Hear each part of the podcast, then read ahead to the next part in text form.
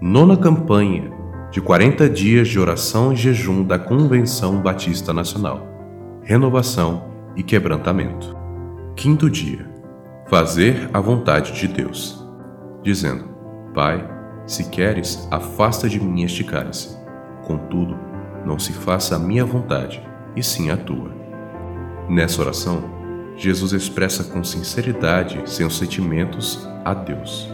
Essa súplica foi feita em um jardim situado no Monte das Oliveiras, chamado Getsêmane, que significa prensa de azeite, ou seja, local de esmagamento para conseguir o suco da fruta.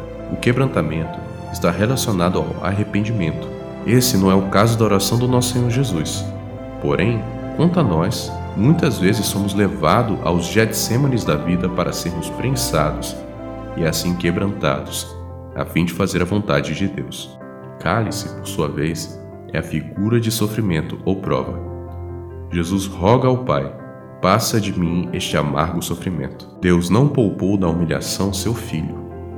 Jesus foi um homem de dores, e seu sofrimento nos mostra seu quebrantamento, pois quebrantamento é também compreender que o importante é fazer a vontade de Deus e cumprir o propósito. Em muitas ocasiões, Jesus deixou isso claro, como em Samaria, ao dizer a seus discípulos: minha comida consiste em fazer a vontade daquele que me enviou e realizar a sua obra.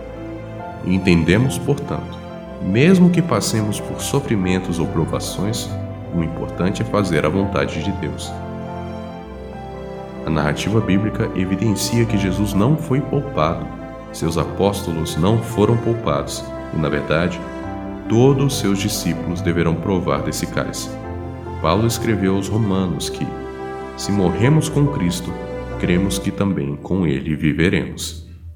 O quebrantamento de Deus vem sobre nós nas dificuldades que experimentamos, nos momentos de dores, de sofrimento, na provação do cálice. Aprendemos com Jesus. Nossa oração no sofrimento deve ser: não faça a minha vontade, e sim a tua.